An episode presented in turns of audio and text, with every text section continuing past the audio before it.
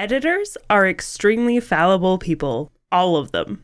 Don't put too much trust in them. Maxwell Perkins.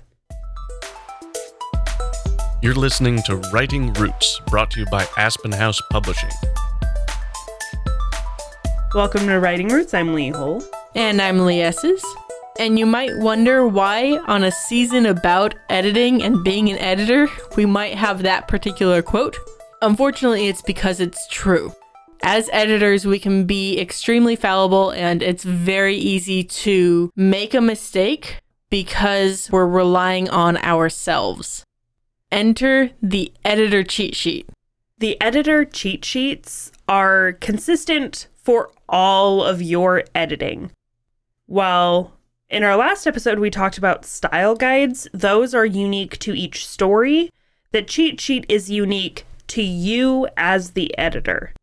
It starts off as like a post it note, and you leave it nearby your editing station, wherever that is, and just like the difference between who versus whom and how to use each one. You just kind of jot it down because it's something you're looking up constantly.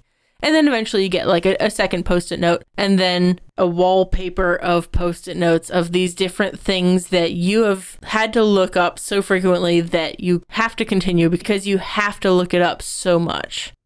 So you have this wallpaper of different things that you know about yourself and that you want to streamline having to look up. So you write the correct way down. And eventually it becomes this little booklet print out, Word document, something where you have it all written down. That is the editor cheat sheet. One time we went to a writing retreat. One of the people there as well was an editor, and she handed out her cheat sheets on business cards. So, this is something very common in the industry. As authors, we know our crutch words, we know our problems. Editors have the same thing. They know they have problems with affect versus effect. And that's where the editor cheat sheets come in. So, Lee, what does your cheat sheet look like? The very first thing I wrote down was lay versus lie versus laid versus lain. All of these feel like they should be the same word. It's the same word in sign language. I could put any one of these in for anyone else, but there is a proper time to use each one. So that's one that I initially started writing down. That was my first quote unquote post it note. Another section of my cheat sheet are just my commonly misspelled words. For whatever reason, I always misspell maintenance and wield, so those are on my cheat sheet as well. It's also fairly common to put down what's capitalized when. We were discussing the other day the word un American because American is capitalized. And when you're adding an un in front of it, then there shouldn't be any like punctuation, but you don't want to have the capitalization in the middle of the word. So where does that capitalization go? Internet's another one. Is it capitalized or not? That's a debate that was settled about a decade ago now. I also like to have hotkeys for whatever program I'm using to edit. Mostly it's been Google Docs at Aspen House, we're really as concerned about AI as everyone else. So we're looking at other programs. Let us know. What about some of yours? My cheat sheet is a little more fluid. I'm I'm kind of bad at creating these, but hyphens like pick up versus pick up versus pick up. And when to hyphenate, how to hyphenate, I I don't know hyphens. I also personally struggle with affect versus effect and I usually just replace it all with impact because it fits both of them most of the time. I don't know why, but I cannot figure out affect versus effect. I have tried. Mine also includes a lot of the commas. I have to have that cheat sheet for my commas because in my professional writing, I don't use the Oxford comma. In my personal writing, I do use the Oxford comma, and my brain gets really confused very easily. So I need that help. And anything similar to conscience, unconscious, any word in that little category, I need cheat sheets for those because I cannot figure out for the life of me how to spell it.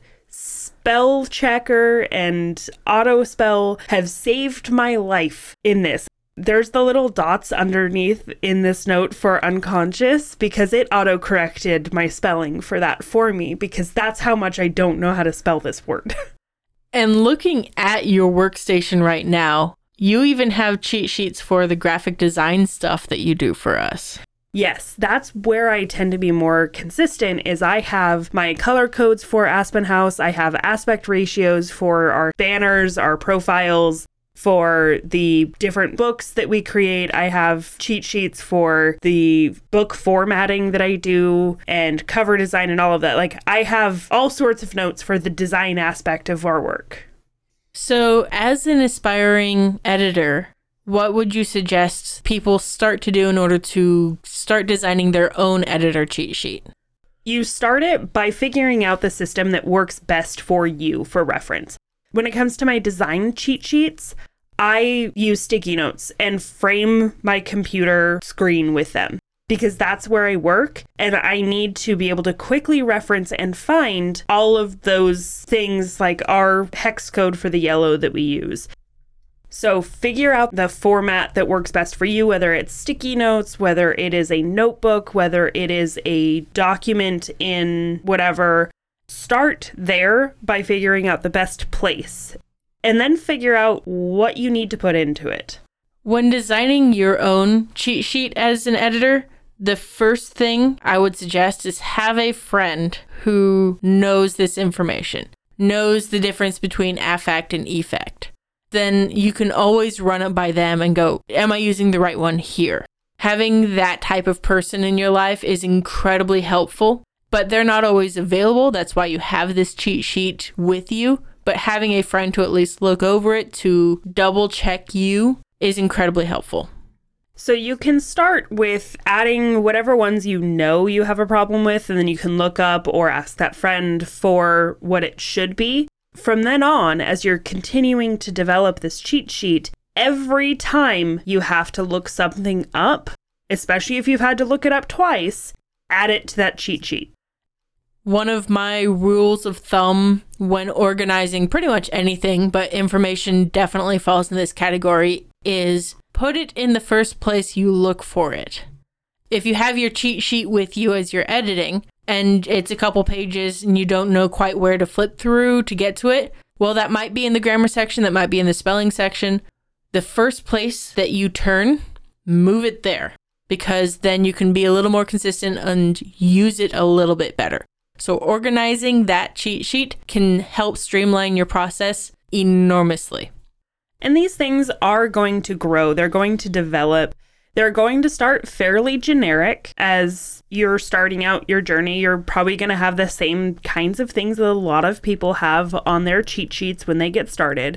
And then as you develop in your career and you start to recognize your own failures, it's going to be more customized to you specifically because you've been able to see what you really struggle with like conscience and unconscious. And how on earth do you spell these things? Why are there so many consonants? My issue is the I before E rule is broken like 10 times as often as it is accurately applied. It's not a good rule. English is weird, man.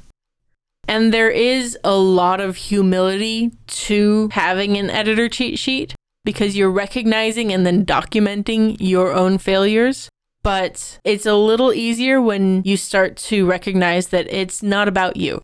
It's about serving the novel that you're working on.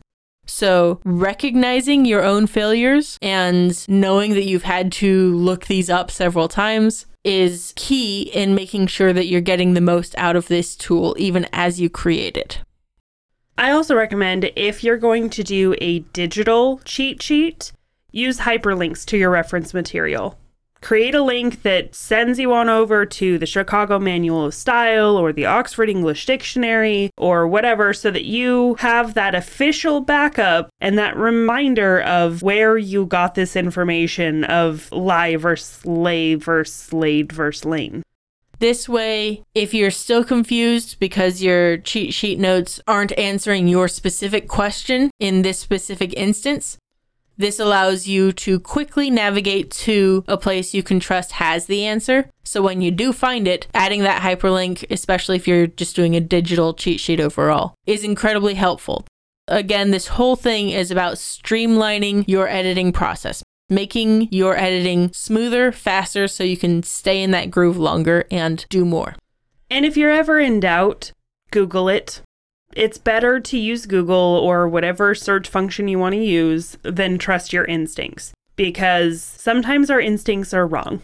Well, I'm like 99% sure it's affect here. Yeah, just double check. I would say that's an okay thing to do as an author, but as the editor, you have both the author and the readers going to you, relying on you to make sure those things are correct, to make sure that all of those mistakes have been caught and that it is the correct version of affect or effect. But doesn't relying on Google instead of knowing it myself make me a worse editor? No, absolutely not. Using the resources that you have available to you makes you a good editor. And one of those resources can be Google. In our next episode, we are going to be talking about an important step that you need to take as the editor when you are meeting with your authors. And these are the questions that you need to ask to help set you up for success in the editing process. Until then, write selfishly. If you have a question or comment for our hosts or a topic you'd like us to cover, send us an email at writingroots at aspenhousepublishing.com or find us on Facebook by searching for Aspen House Publishing.